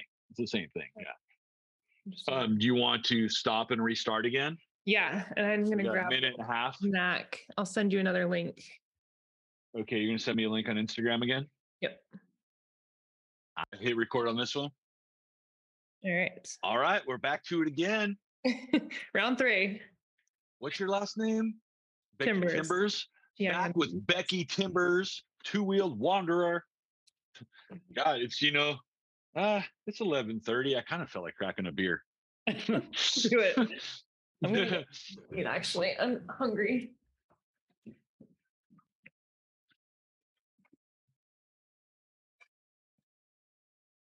Are you house sitting, or is this your house? What's up? Are you house sitting, or is this your house? No, this is my dad's girlfriend's house. Um, Okay. in Costa Rica for a month, and I was at Oh, my rad. yeah, I was at my dad's house. Um, but my brother and sister in law and their two kids are there for the winter, and it's just chaos. So I ran away here. What, what did you grab to eat? Mm. Oven roasted dark chocolate almonds. They're delicious. They're delicious. Yeah. um. Okay. Crap. Oh yeah, we were talking about um, adaptive bikes and um, yeah, how they're probably Challenges and e-bikes. Um. Yeah, I guess. Um, what are some other I've- challenges or considerations that, you know, two-wheeled mountain bikers might not realize? Um. Have you ever ridden with an adaptive rider? I haven't, but I want to. Man, it, I swear a lot of them are just menaces. They're just ripping so fast around. It's Mhm. crazy. I actually, when I, I mean, ride with but- other, isn't that like understandable? You know, they they want their freedom and like I, I understand like it's not safe, but obviously I'm not, you know, paralyzed. But if you lose that ability, like wouldn't you want to, you know, have that freedom to go as fast as you can to feel like you're yep, and they're, you know, the mentality is just like, fuck it, you know. Yeah. Mhm. um i'm gonna have as much fun as possible and i but when i ride with other adaptive riders i have to bump up my power Hmm. and i don't i don't like to do that i don't know i like to be alone most of the I'm a solo rider too, for sure. yeah uh i mean don't get me wrong i love riding with my friends you know but most of the time i prefer to just be alone Mhm. um what are other challenges that two-wheel riders might not think of Yeah. um, well, the first one that comes into mind is um, being prepared for um, pretty much any type of contingency Mhm. because most adaptive riders do not have the luxury of being able to walk their bike back to the trailhead if if they have a mechanical issue or something. Yep.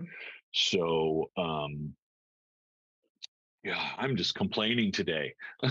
is another thing with adaptive riders that just gets under my skin is there's a lot of them are so unprepared. Hmm.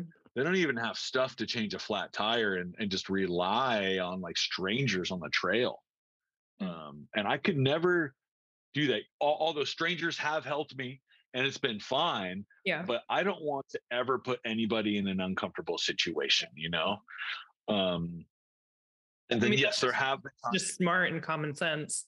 You know, there might not be other Yeah. people on the trail. there might not be other people. Um, and and yeah, my and then my rule is if you know if you can't fix your bike, then don't ride alone, or or you know be prepared with you know someone on call or or something you know that Mhm. knows where you are that can get to you. Um, but yeah, that's something that's really important and to consider, you know, because you know riding on the road is one thing.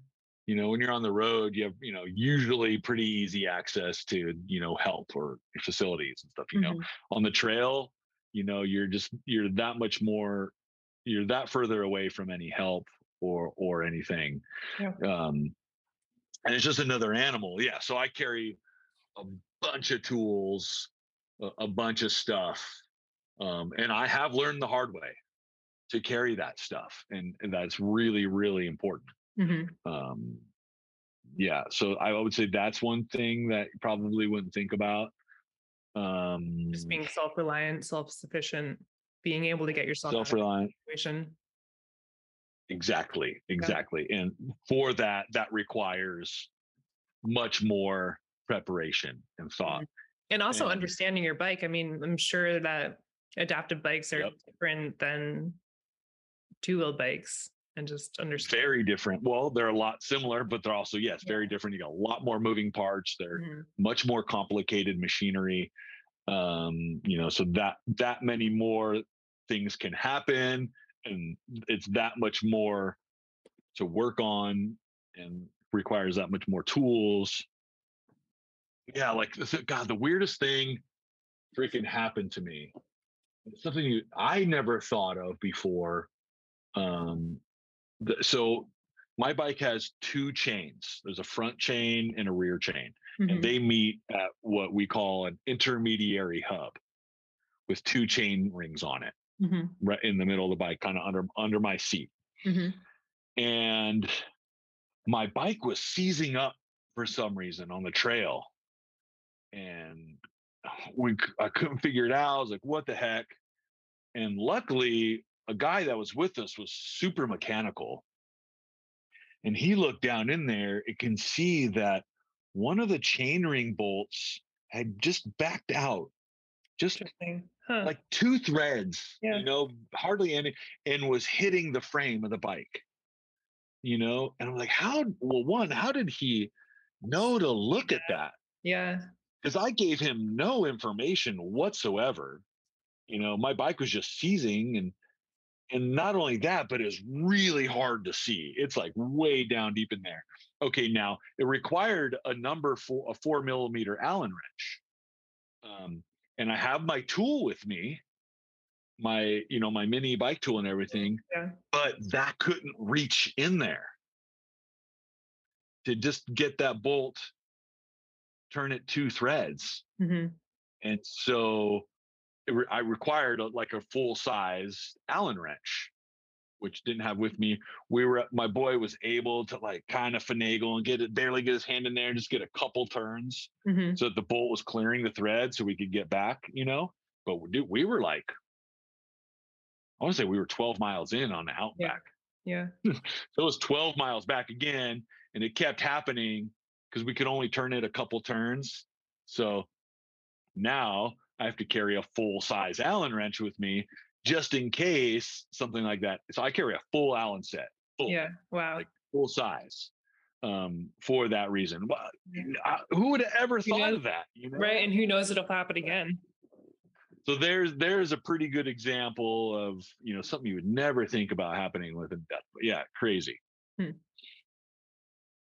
Do you carry That's probably- you carry your phone, but do you carry like a um GPS communication thing at all? No, but I want to get one just because Mhm. they're cool. Yeah, yeah, I want to get one too for like bike packing trips. But Uh, yeah, I go back, I go out and do solo backcountry Yeah. rides by myself. And I'm like, you know, I told somebody where I'm going, but you know, it'd be nice to have a GPS communication yeah, device too.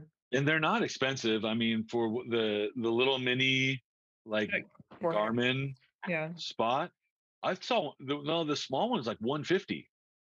Oh, really? I thought. I mean, I could be wrong, but that's what I remember. It's like a really small one. You use it with an app on your phone.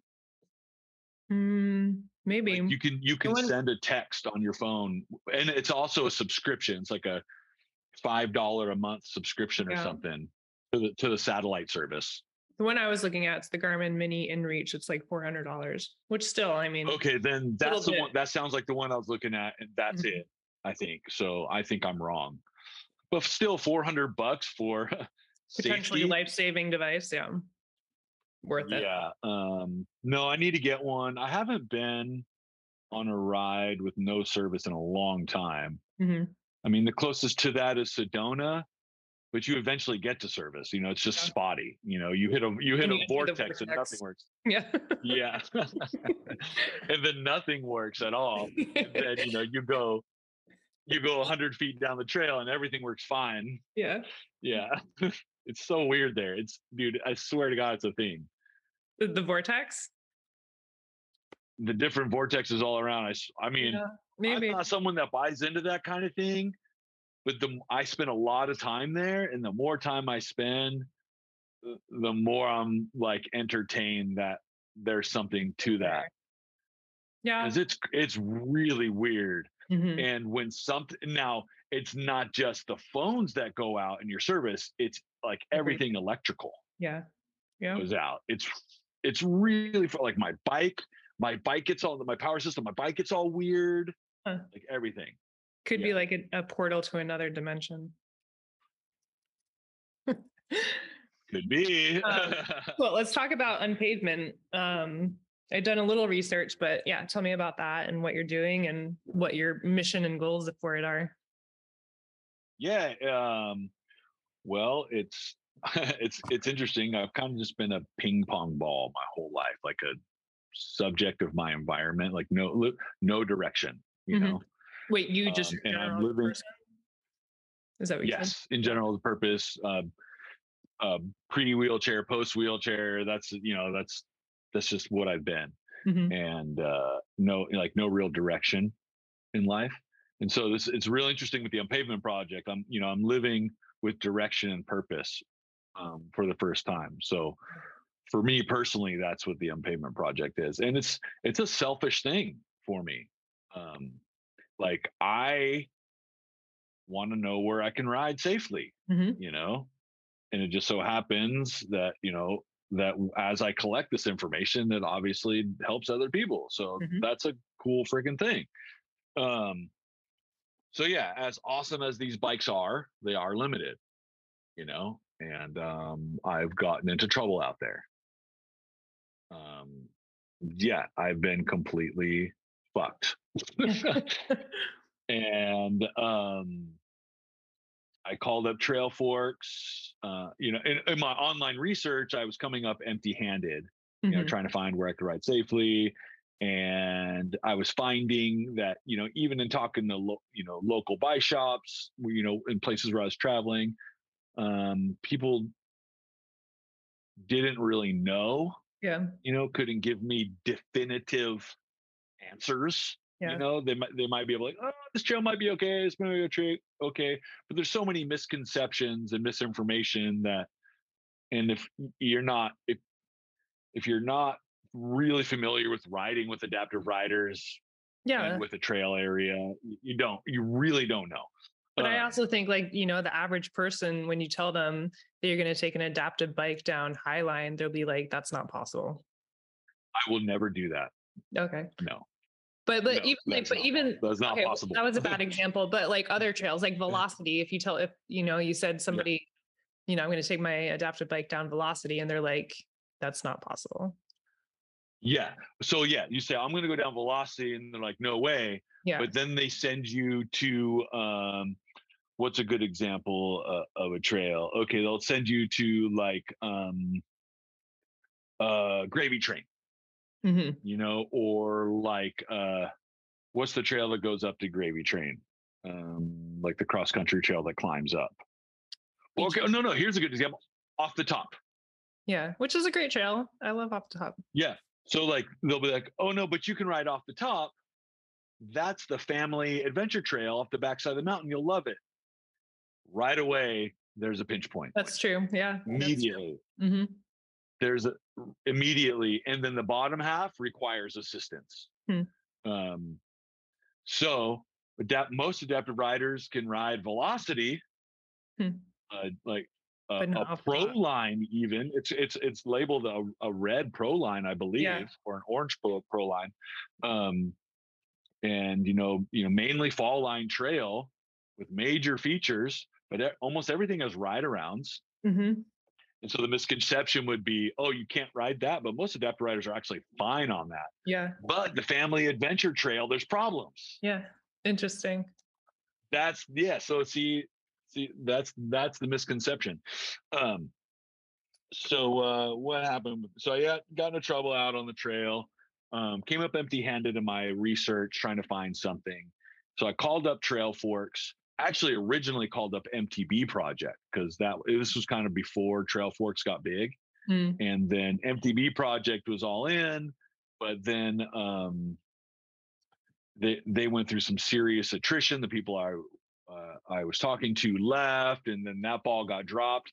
So I called up Trail Forks because they were kind of up and coming and and the new cool, you Mhm. know, trail resource. Um, and they're all in.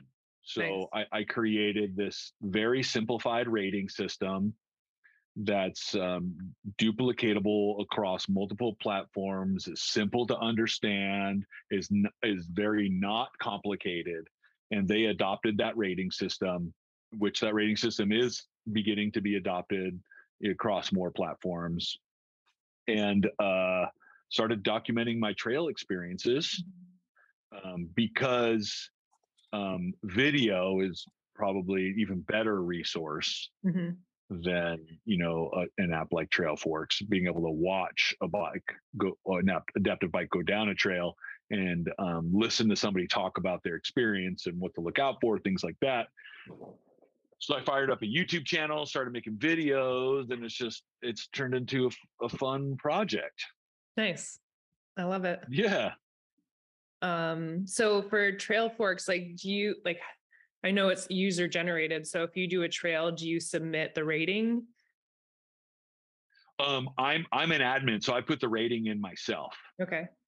Nice. Um, and anybody who's an admin can do it, but I I'm very apprehensive about that. Because it's so um, it's if they're not it can be subjective, like even if you have, you know, Yeah, the it is. standards in place, like it's still, you know, what is hard for one rider might be less hard or more hard than for another rider. and, And that's the the, bike thing. too, like it depends on what bike they're on. That's exactly it. And I'm glad you said that because that's part of it too. So, um, one, when I'm riding a trail, I'm not, you know, or when I'm assessing a trail or performing an audit on a trail network, I'm not riding as myself. hmm I'm writing as the average rider, Yeah. you know, with all disability types, all bike types, and all ability types in mind. And that that mean is based on a formula that I've created of um, uh, rider ability, hmm um, beginner, intermediate, advanced, rider disability, um, and also equipment capability. And I can share this stuff all with you later. Oh, but you've got this for your notes too. Yeah.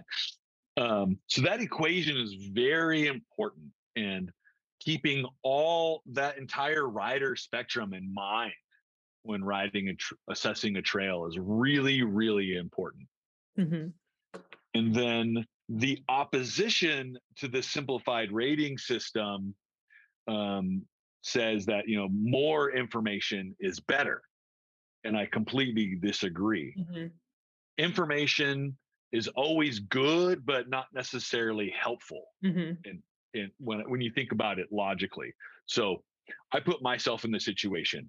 I've got okay, and say there's a rating system that has a bunch of information, is really complicated, you know, um, and I can use that information to make an educated decision if I'm going to go down a trail or not. Um, you know, for trails that are maybe on opposite ends of the spectrum, where like closer to being, you know, where something I could ride solo or closer to something where I'm almost always going to need help. Those are pretty clear cut. But everything in the middle, in the gray area, that's a maybe. I still don't know, even if I have a ton of really good information until I go. Really going is the only way to find out.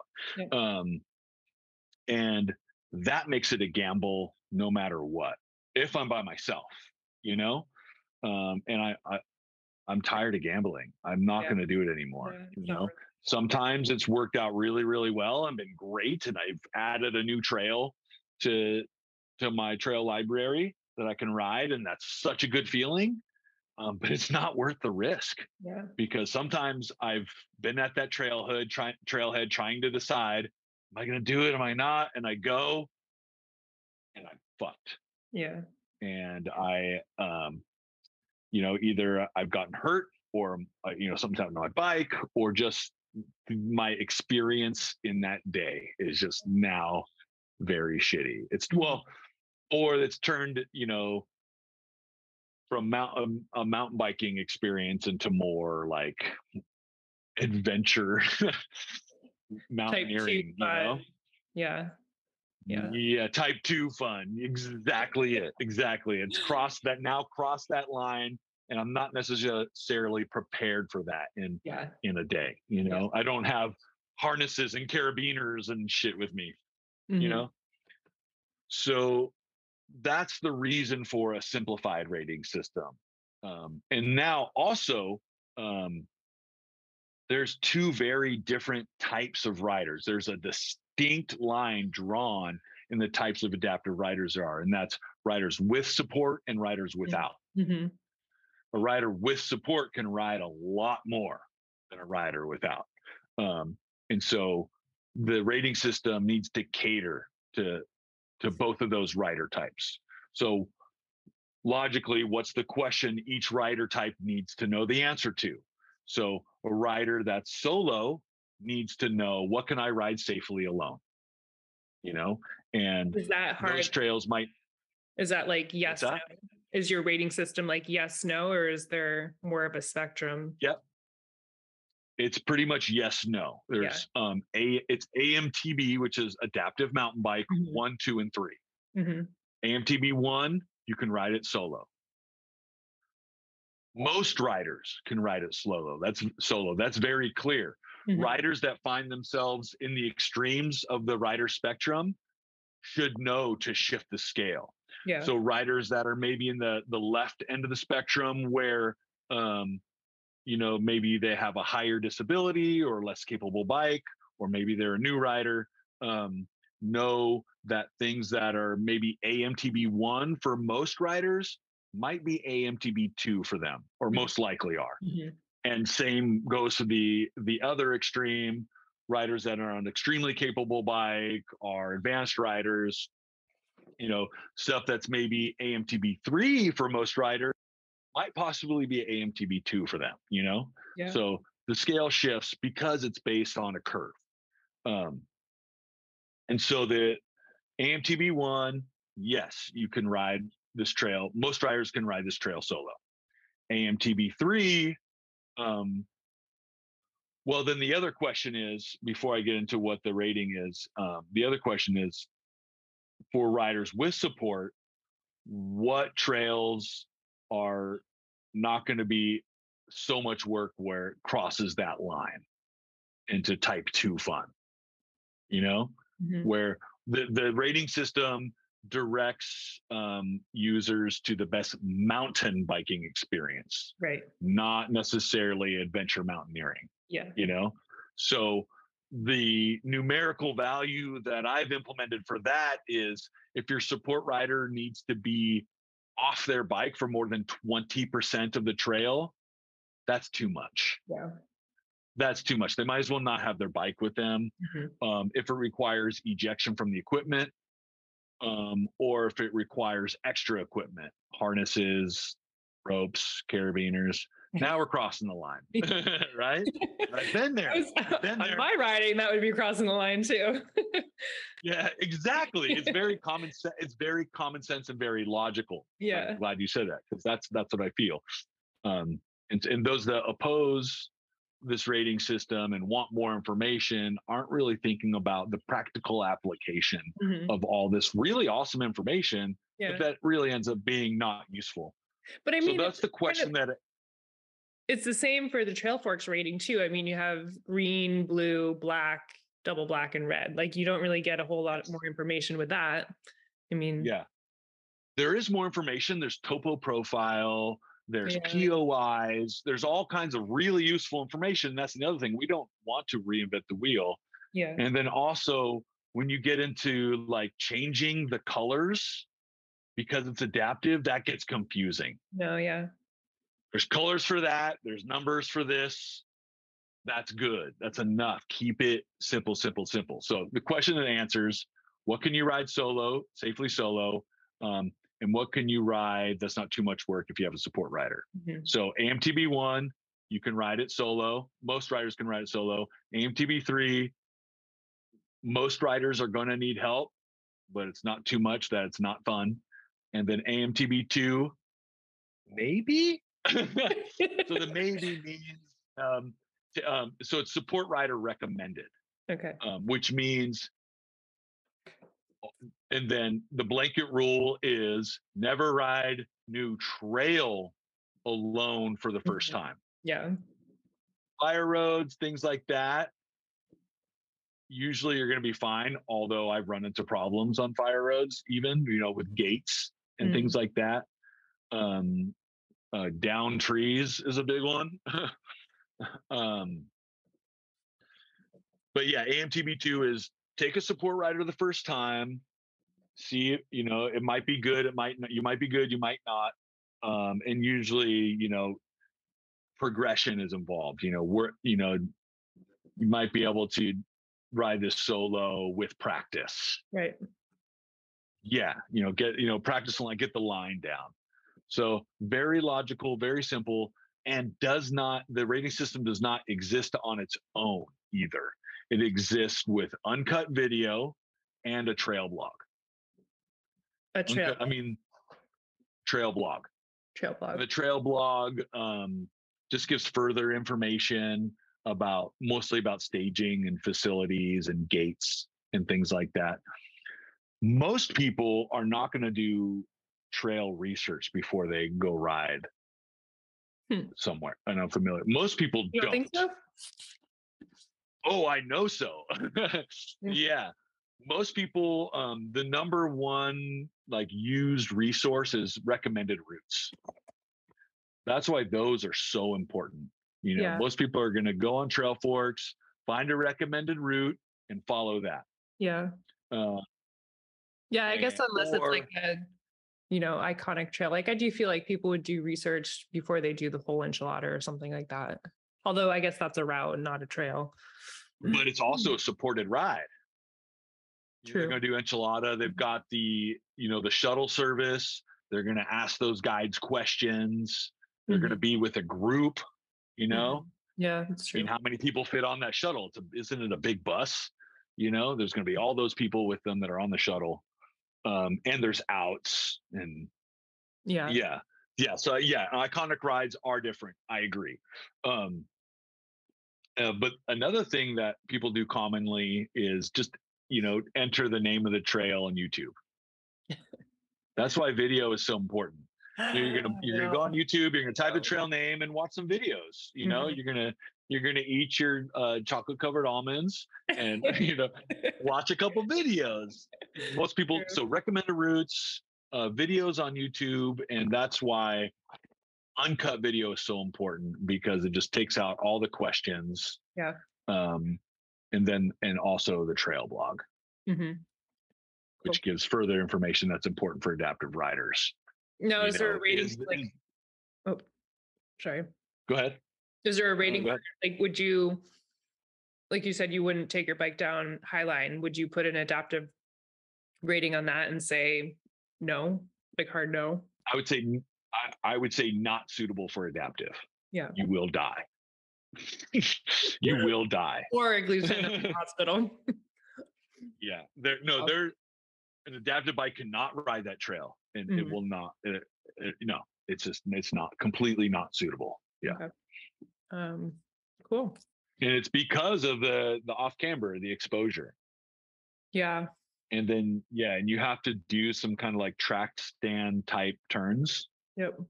and there, there's no way. Yeah. There's no way. Yeah. Because if you miss that track stand turn and can't put your foot down, Bad news. you die. hmm Yeah. It, it's also extremely high catastrophic consequences. Yeah. It's not worth it. Now, in that type of situation, if it's minimal consequences, Mhm. You know, if you're just falling into a, a flat meadow or what, or Filled with nice wildflowers. cushy grass, that's one thing. But you're falling off a cliff in that Yeah. situation. Yeah. So no, that's a no. That's a big. That's a big no. Yeah. Um, what about community? I know there's a lot of.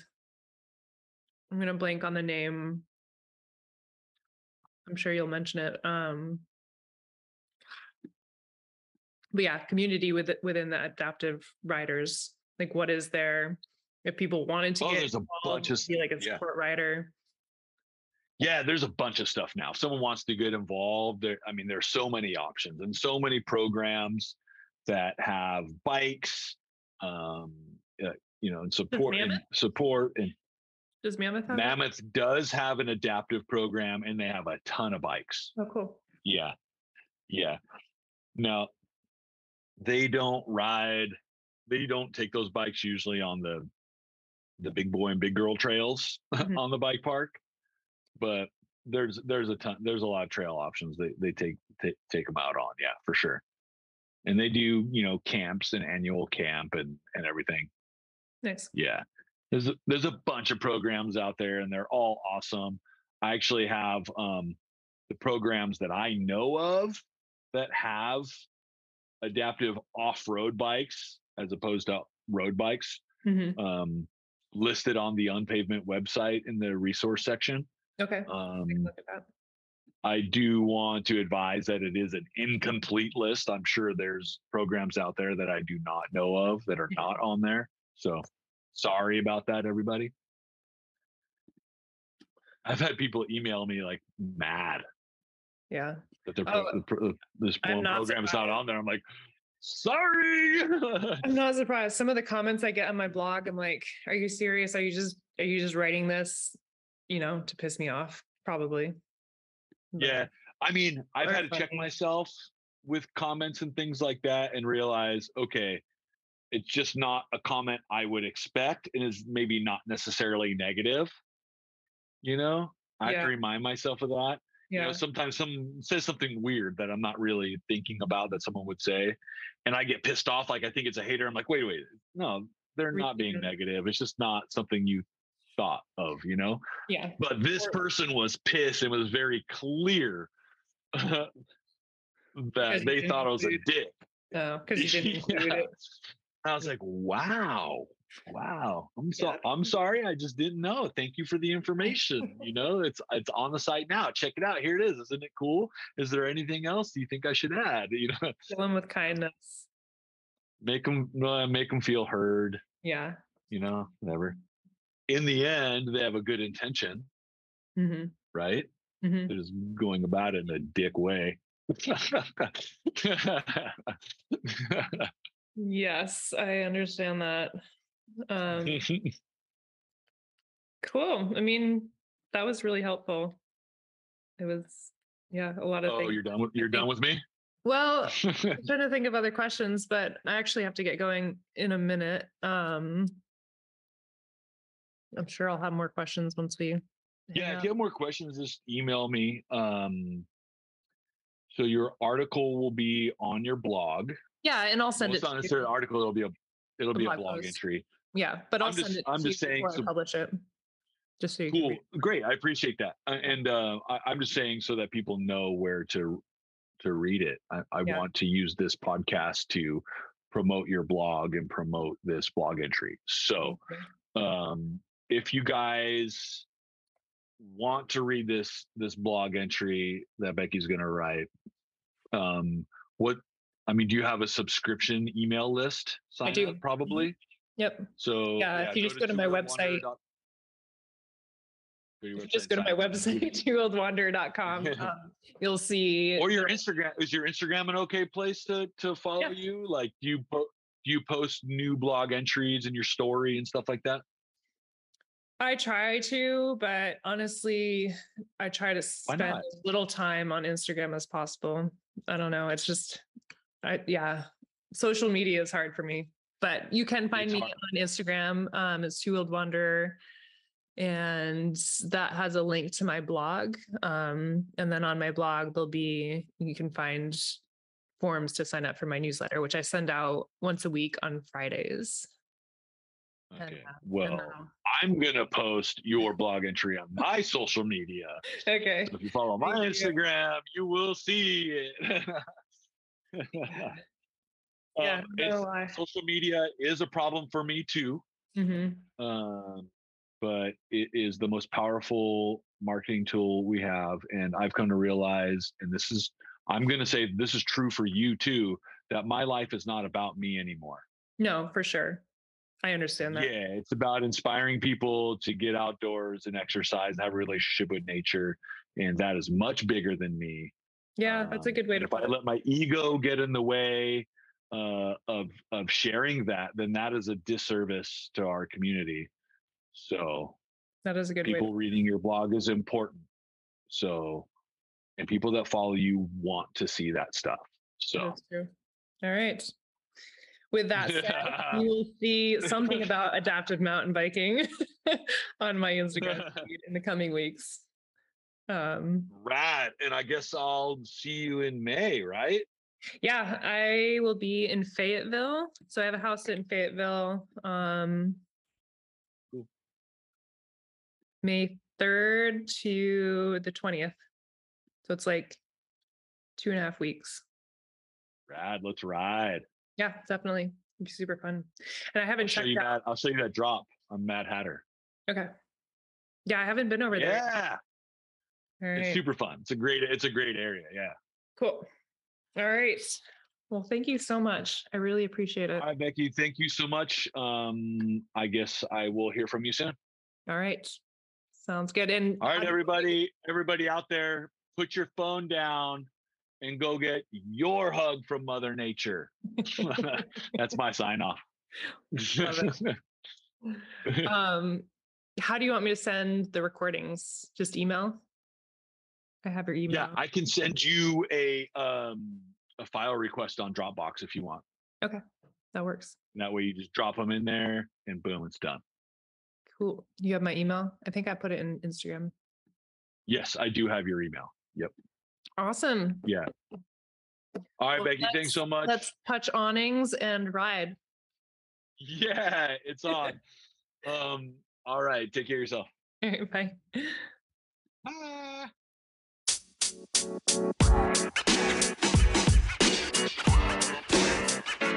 You know, man. You know, man.